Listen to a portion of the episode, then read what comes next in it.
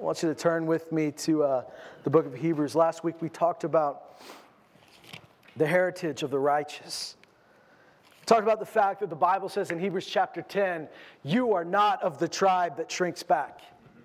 You're not of the people that shrink back. You, you don't come from those kind of people. We are not the kind of people that run away from a fight. We're not the kind of people that slide back when it gets difficult or when it gets easy. We don't shrink back. We press forward by faith. And the Bible says that's your heritage. Those are the people you came from. The book of Isaiah says, Look to the rock you were cut out of, look to the quarry you were dug from. And you go, What? what? Like Maidstone? Like, where, where'd I come from? And he goes, Look to Abraham your father and Sarah who gave birth to you in pain. Look to them and see how they persevered. Because the Bible says that you are Abraham's descendants if you have the faith of Abraham. When you got born again, something happened. Your family tree changed. I'm a big family genealogist guy. I love family history, and I get a lot out of it. And T and I love talking about it. We love talking about it with our families. But I know something. My identity, who I am today, is way more shaped by who Jesus made me to be than my DNA that I got from my parents. That there is something in me that changed when I received Jesus. I became a new creation. You became a new creation. And so there's, you've just got to make the, the choice today that you're not going to let where you came from or who you came from define who you are right now. And when we hear that, we automatically think of people that came from a rough background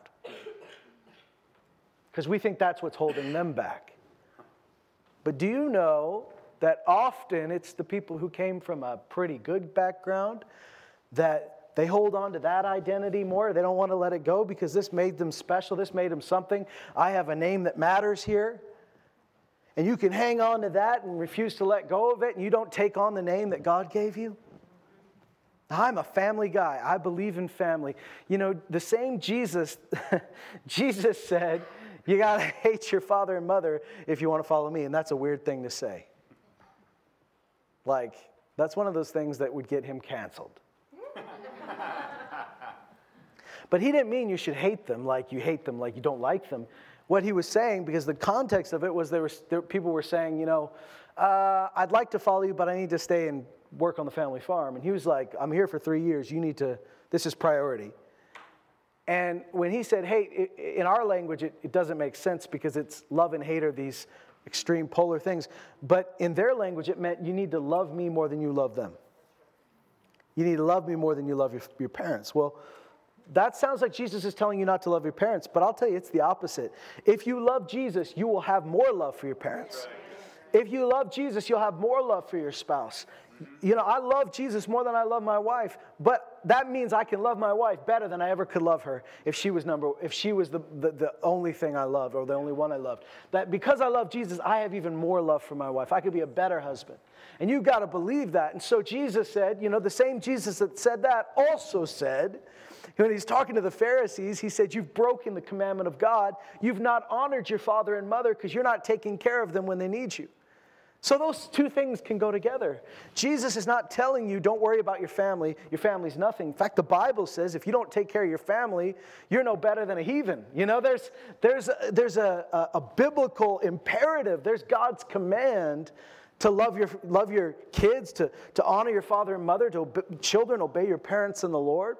God's not telling you not to do that, but He is telling you this there is a new heritage that you've picked up. There's a new family that you become a part of, and this is where your identity comes from. This is where your mission comes from. Before we get into Hebrews, I want you to read something with me in the book of Philippians. So, today we're really going to talk about leaving the good for the much better, all right? You've got to build your life on something. And, and really, when we're talking about the heritage that we have, I want you to know that this is the heritage you build on. You have a choice. You can build your life on the heritage someone else set up for you. You can build your life on other things that kind of came into play before you even were born. Or you can build your life on the heritage that God has given you. You can make that your foundation. Hebrews chapter 3, or sorry, Philippians chapter 3, forgive me.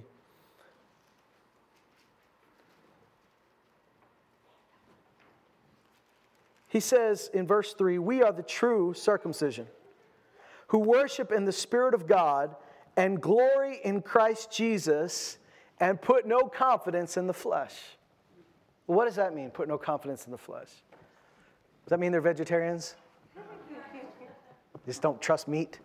No, put no confidence in the flesh means this. We don't put any confidence in who we were before Jesus. Like, we don't put any confidence in the same things we used to put confidence in. He's specifically talking to people who their identity was based on their family line, their identity was based on what they did on the outside, their identity was based on whether they kept the rituals or not. And he said, We don't put any confidence in that. We put our confidence and glory in Christ. And he says this he says, We put no confidence in the flesh. Don't you find it interesting that he, he doesn't say, We put less confidence in the flesh? We, we try to emphasize the spirit over the flesh. That's kind of how we would say it now. Like, you're putting too much confidence in the flesh. You need to get your balance right. Put more confidence in the spirit. Now, Paul just is, is straight up going to smack you in the face with it. We put no confidence in that. And listen to this although I myself could have confidence even in the flesh. If anyone else has a mind to put confidence in the flesh, I far more. Paul is saying if any of us could come here and say, we have a name, we have uh, uh, the bona fides, we have the certificates. If anyone here could brag about who they are in the flesh, Paul says, I could do it better than you all.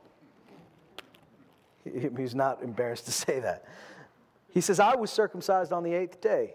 Now, that may not be a big deal to you. It was a big deal to the people he was talking to. He says, I was circumcised on the eighth day. I was of the nation of Israel. He says, I'm of the tribe of Benjamin. He says, I'm a Hebrew of Hebrews. He says, As to the law, I was a Pharisee. As to zeal, I was a persecutor of the church. Like, he's like, You can't beat me on this. I mean, when it came to who kept the Torah better, I was part of the elites. When it came to who had the most zeal for God, I, I went and put people in jail and kill people for God. Like, I mean, you know, beat that. P.S. Don't do that. Because when Paul met Jesus, he had to repent for that. That wasn't God. But he's saying, I had zeal. Look at me. I was, I was the attack dog. I had all the zeal in the world. He said, as to righteousness which is in the law, he, he, means if, if you're judging my righteousness based on how good I kept the rules, I kept them better than everybody else, I was found blameless. I was found blameless. I kept the rules perfectly. He says in verse 7 But whatever things were gained to me, those things I have counted as loss for the sake of Christ. Now let's just hear this. I have counted them loss. What does he mean by counting it? He means I had to make my mind up what those things mean to me. I had to choose that they meant nothing to me. I considered them, I, I made up my mind that this is how I was going to think about those things. They're not important.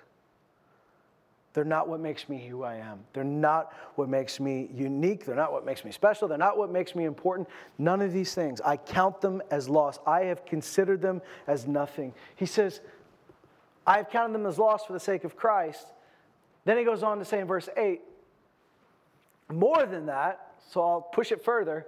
I count all things, all things to be loss in view of the surpassing value of knowing Christ Jesus my Lord, for whom I have suffered the loss of all things and count them but rubbish. And rubbish is the nicest way you could translate this. Rubbish. We're reading from the New American Standard, and the New American Standard feels like sometimes we need to become a proper English boy when we start talking about things that happen in the bathroom or things that happen in the garbage dump. But literally, Depending on which translation you read, either he's talking about trash, but many of them would translate it as he's talking about manure. Now, I said manure, but I know that you guys don't refer to it as manure when you do that. so put whatever word you want on it, that's what it is. I've counted it as trash, as nothing, as, as garbage, as, it's stuff to be thrown out. I, it's nothing to me. I count all things to be lost in view. Now, here's the thing and this is what we're really getting at today. I've said this before, but I'll say it again that, that many of us, we tell people, count the cost. You know, you got to count the cost of following Jesus. And you should say that. That's something that Jesus said. But do you know that you really can't count the cost of something until you know the value of something? Right? See, I mean, I've used this example, so forgive me for repeating myself, but many of you have really, you, some of you guys work in the, the, the rigs and you got a nice truck and, you know, sometimes your company provides that truck, but then sometimes you get your own truck. And I've talked to a lot of guys that are like, you got to see my truck, check it out. And, and, and they, they got it maxed out, they've got the lift kit, they got whatever they want, whatever you want. But I have never heard one of those guys go, you know what, I got robbed. I had to give these people this, this many dollars. I had to give them this money, and they gave me this piece of metal. Not one of them. And some of them spent more on that car than some of us make in a year. But they don't go, oh, I'm out this amount of money. They're just like, check on my truck. Why? Because that truck to them has so much value that the money they spent on it wasn't the important part. They're like, look what I got, right? It was worth the money. It was worth the money because it had the value. Now, I, let's all just say we shouldn't put the value on material things above spiritual things. I get that, but just trying to make a point that, that you, when you value something, you don't complain about the cost. Yeah. It's true. I mean, still, some of you moms will talk about how bad the labor was. and I, am not saying that in any way, that that's bad. I know it was rough. Um, but no, I've never heard a, a, woman say, and maybe I'm just hanging out with the right people, but I've never heard a woman say, Can you believe I had to go through that for this?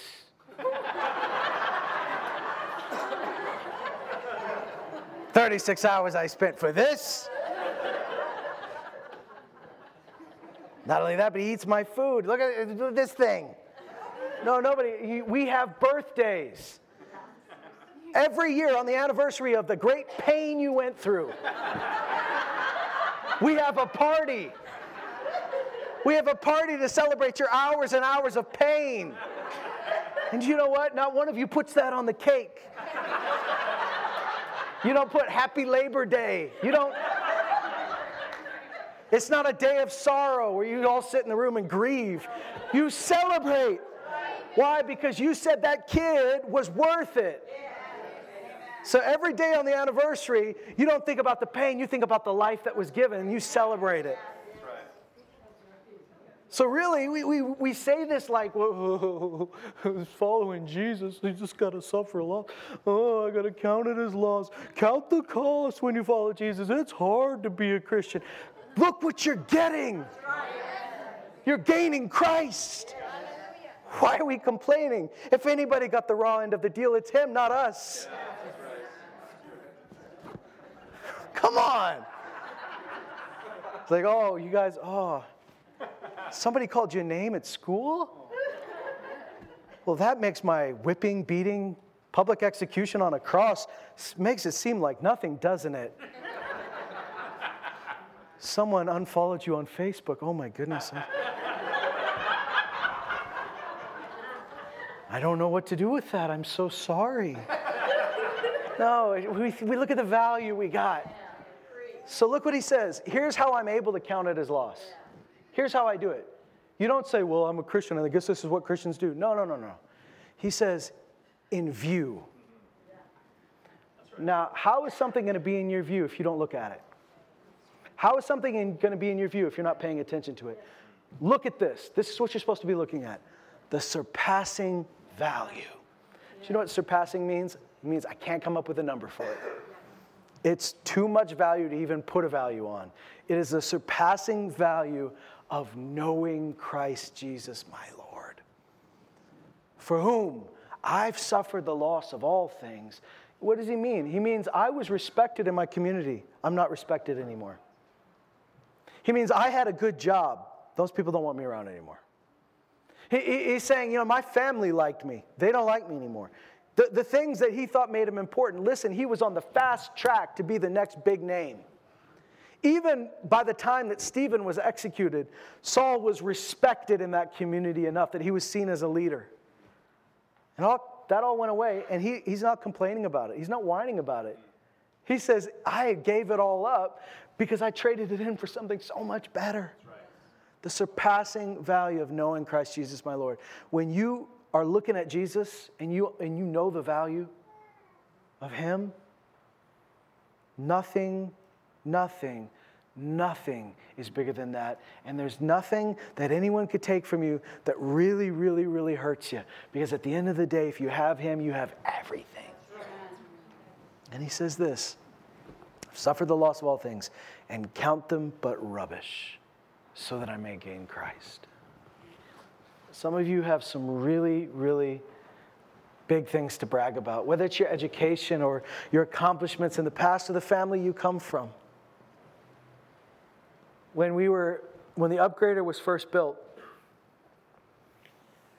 they uh, took us on a tour. And i was just a kid and, and, and my mom and my dad and my sister sat behind me on the bus seat and they sat in a seat of three. And, and as was the way jonathan sits by himself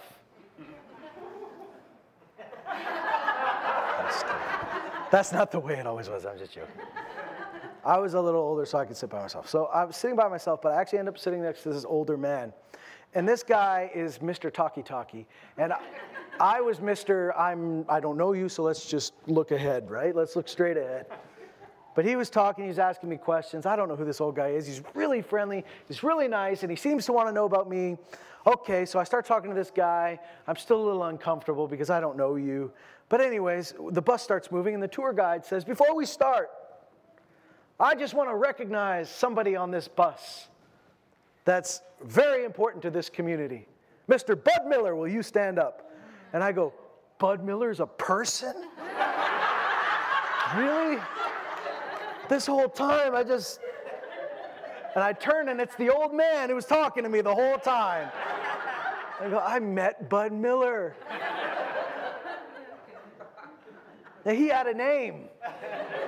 He had a name that mattered, right? He had a name that sounded like two beer companies got married, but he had a name, right? He had a name. And Bud Miller's sitting next to me, and that matters. Can you imagine if you're the Apostle Paul and your name means something? and people pull out a chair for you and people give you the best table and, and, and, and people you know nod their head at you when you pass by and all of a sudden all that goes away he said, I had to do that. I had to let go of that so that I could gain something better. So that I may gain Christ. And I want to tell you today that, that following Jesus is a lot of choices. It's a lot of choices of leaving something that seems good for obtaining something that is much better. Because what you think is good doesn't have near the value of what he's offering. He says, it may be found in him not having a righteousness of my own derived from the law, but that which is through faith in Christ, the righteousness which comes from God on the basis of faith, that I may know him in the power of his resurrection and the fellowship of his sufferings, being conformed to his death, in order that I may attain to the resurrection from the dead. Now turn to Hebrews, 10, uh, Hebrews 11 with me. We left off last week reading some of these stories. We read Hebrews 10 at the end, and we're reading these, these triumphs of faith as my Bible puts it in Hebrews 11. But he says, by faith, he says, now faith is the assurance of things hoped for, the conviction of things not seen. For by it, the men and women of old gained approval. By faith, we understand that the worlds were prepared by the word of God, so that what is seen was not made out of things which are visible. By faith, Abel offered to God a better sacrifice than Cain through which he obtained the testimony that he was righteous, God testifying about his gifts. And through faith, though he's dead, he still speaks. By faith, Enoch was taken up so that he would not see death, and he was not found because God took him up, for he obtained the witness that before his being taken, he was pleasing to God. And without faith, it's impossible to please him. For he who comes to God must believe that he is, and that he's a rewarder of those who seek him. By faith, Noah being warned by God about things not yet seen, in reverence, prepared an ark for the salvation of his house. And it says, for the household, by which he condemned the world and became an heir of the righteousness which is according to faith. You know, Noah had to give up his standing in his community. Because when you build a giant boat where there's no water, you look like an idiot. And he endured the reproach and the shame that people put on him. And he said, I'm doing this because God, it says he did it out of reverence. We talked about this on Wednesday night. Reverence is the fear of the Lord. Reverence is saying, I care more about God's opinion than your opinion. So he had to leave what people thought of him and embrace what God thinks of me. I saw a preacher uh, some years back, and he was a well known preacher, and he was being grilled by a TV uh, host, and they were saying, like, how you know, it's 2019. How could you believe this? And, and don't you think this would be okay? Don't you think times are changed? Don't you think? And they were trying to get him to shift his stance. And he wasn't a radical, hard line guy. He was a very well accepted, well respected man who was simply saying, I believe the Bible. And on this issue and every issue, I believe the Bible. And they said, Aren't you afraid that that's going to make you irrelevant in our community? Aren't you afraid that, that somehow people are going to see you as a fringe guy? And he said, Well, I might be, but I care more about pleasing God than pleasing you. He says, And I fear his displeasure more than I fear your displeasure. That's what Noah said in reverence. In reverence, he built an ark because he cared more about what God thought. It says in verse 8, by faith, Abraham, when he was called, obeyed by going out to a place which he was to receive for an inheritance. And he went out not knowing where he was going. People think he's just some young guy setting out. He's an older guy who has an inheritance, who has land, who has connections, who has respect in his community. He left everything. He just left it. Left family, left friends, left land, left house, left job, left it not knowing where he was going. And this is what it says He obeyed by going out to a place which he was to receive for an inheritance. He's trusting God. You have something better for me. And it says, by faith, he lived as an alien in the land of promise, in a foreign land, dwelling in tents with Isaac and Jacob, fellow heirs of the same promise. For he was looking for the city which has foundations, whose architect and builder is God. He was looking for something better. And this is what, as believers, this is what we're getting at. You've got to build just your life on something, and you already have a foundation that the world gave you.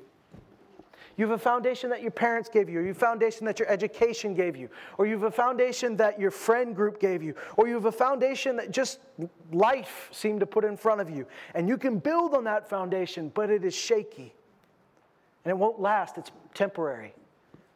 What I'm asking you right now is are you willing to leave the good for the much, much better?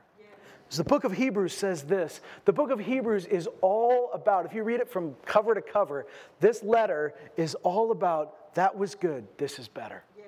It's talking about how the angels, they're great, but Christ, it says Jesus has a, obtained a better name than them. That's right. You know, in Philippians, I didn't read that, but later, you know, in another spot in Philippians, it said that Jesus emptied himself and took on the form. He emptied himself of everything that he could have.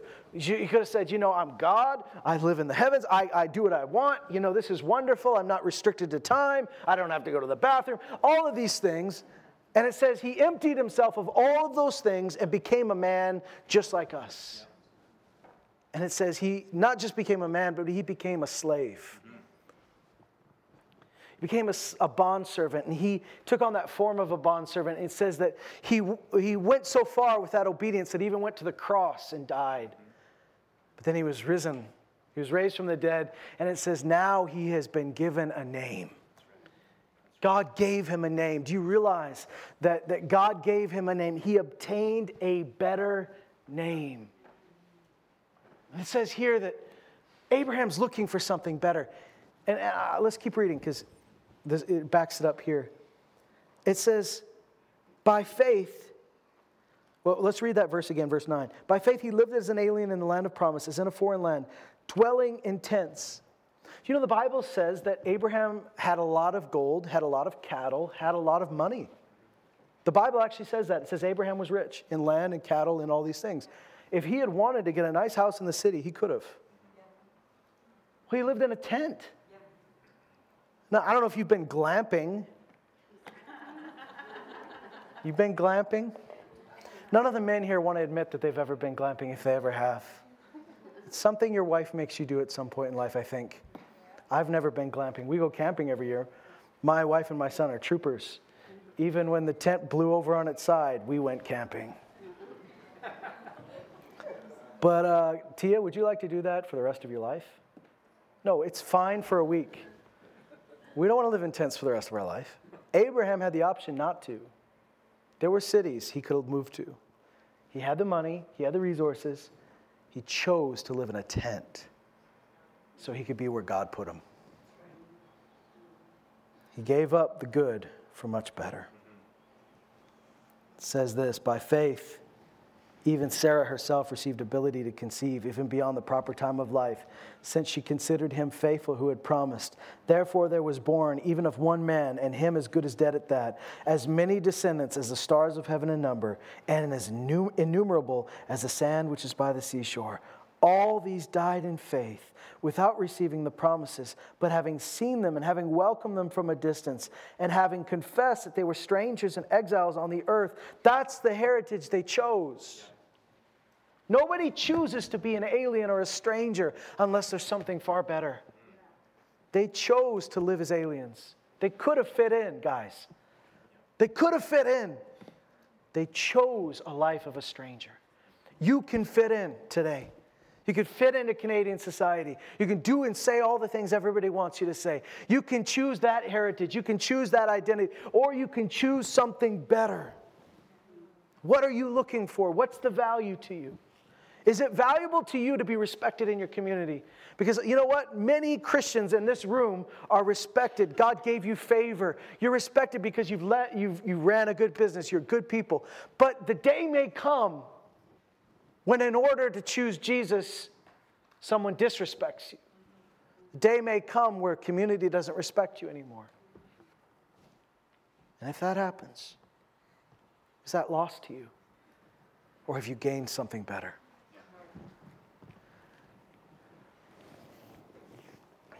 Verse 14 For those who say such things, oh, I love this, make it clear that they are seeking a country of their own. Those that say things like that make it clear they're seeking something better.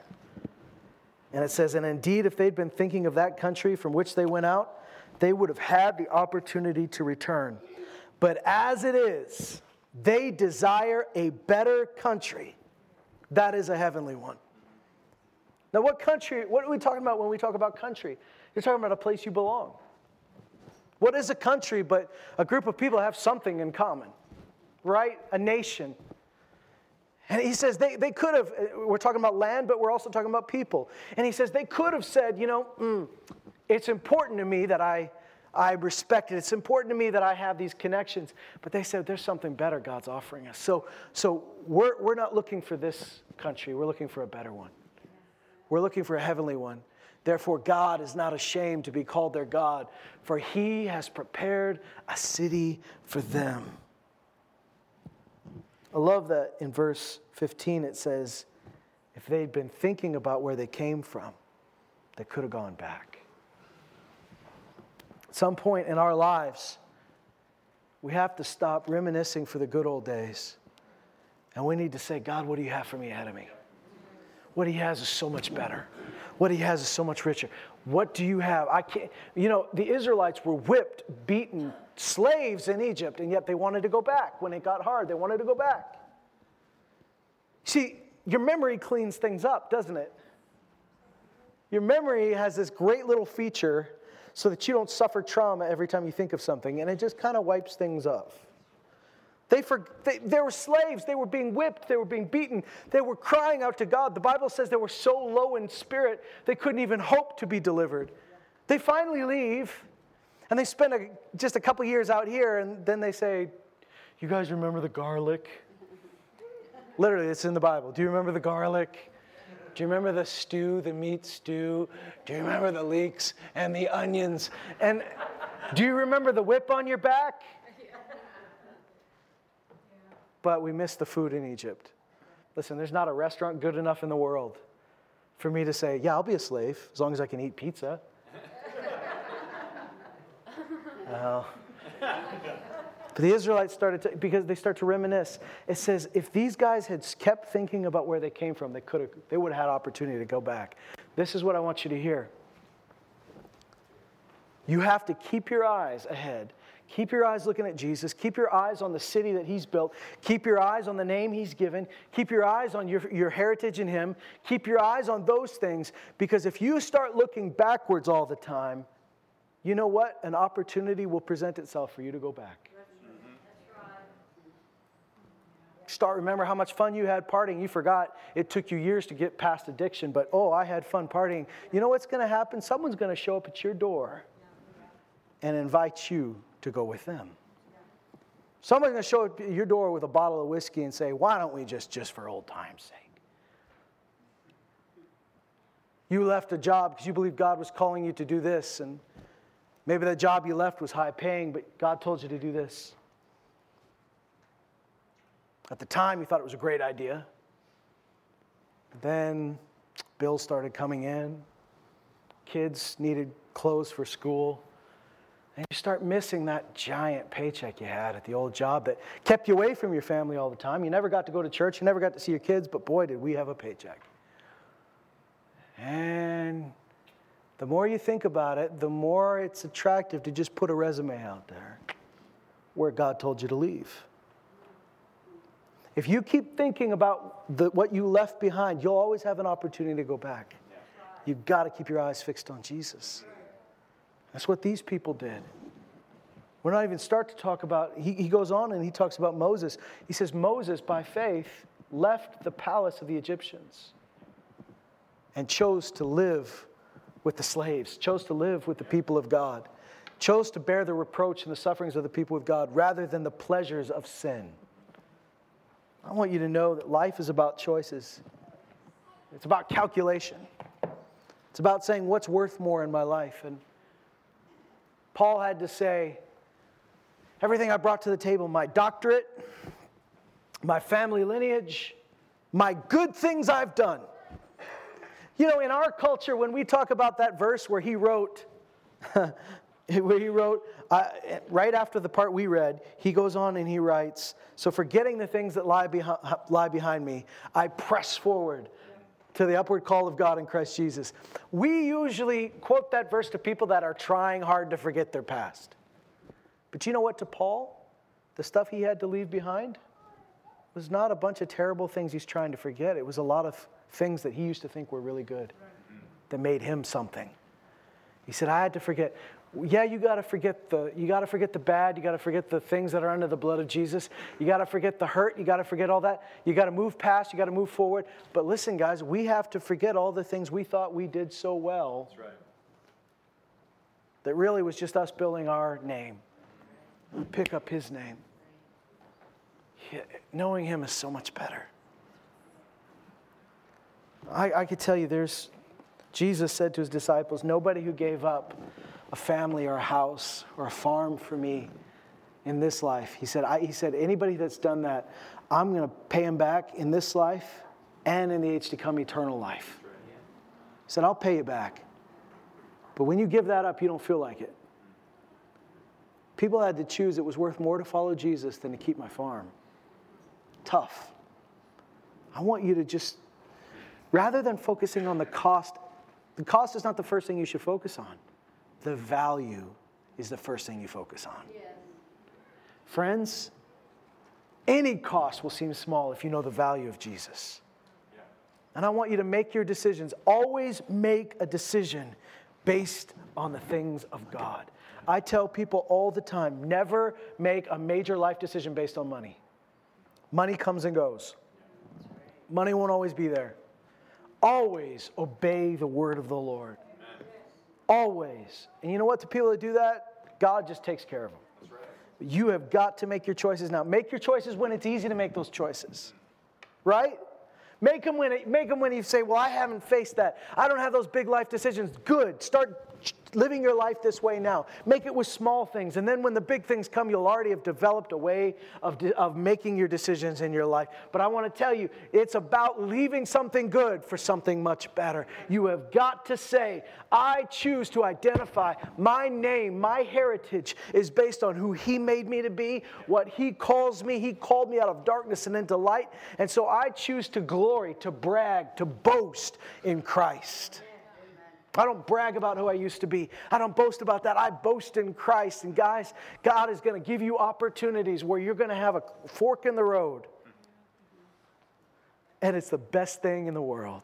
Because at that fork in the road that everybody else sees as a tough decision, what you see is do I follow Jesus or do I follow something that's temporary and not going to last?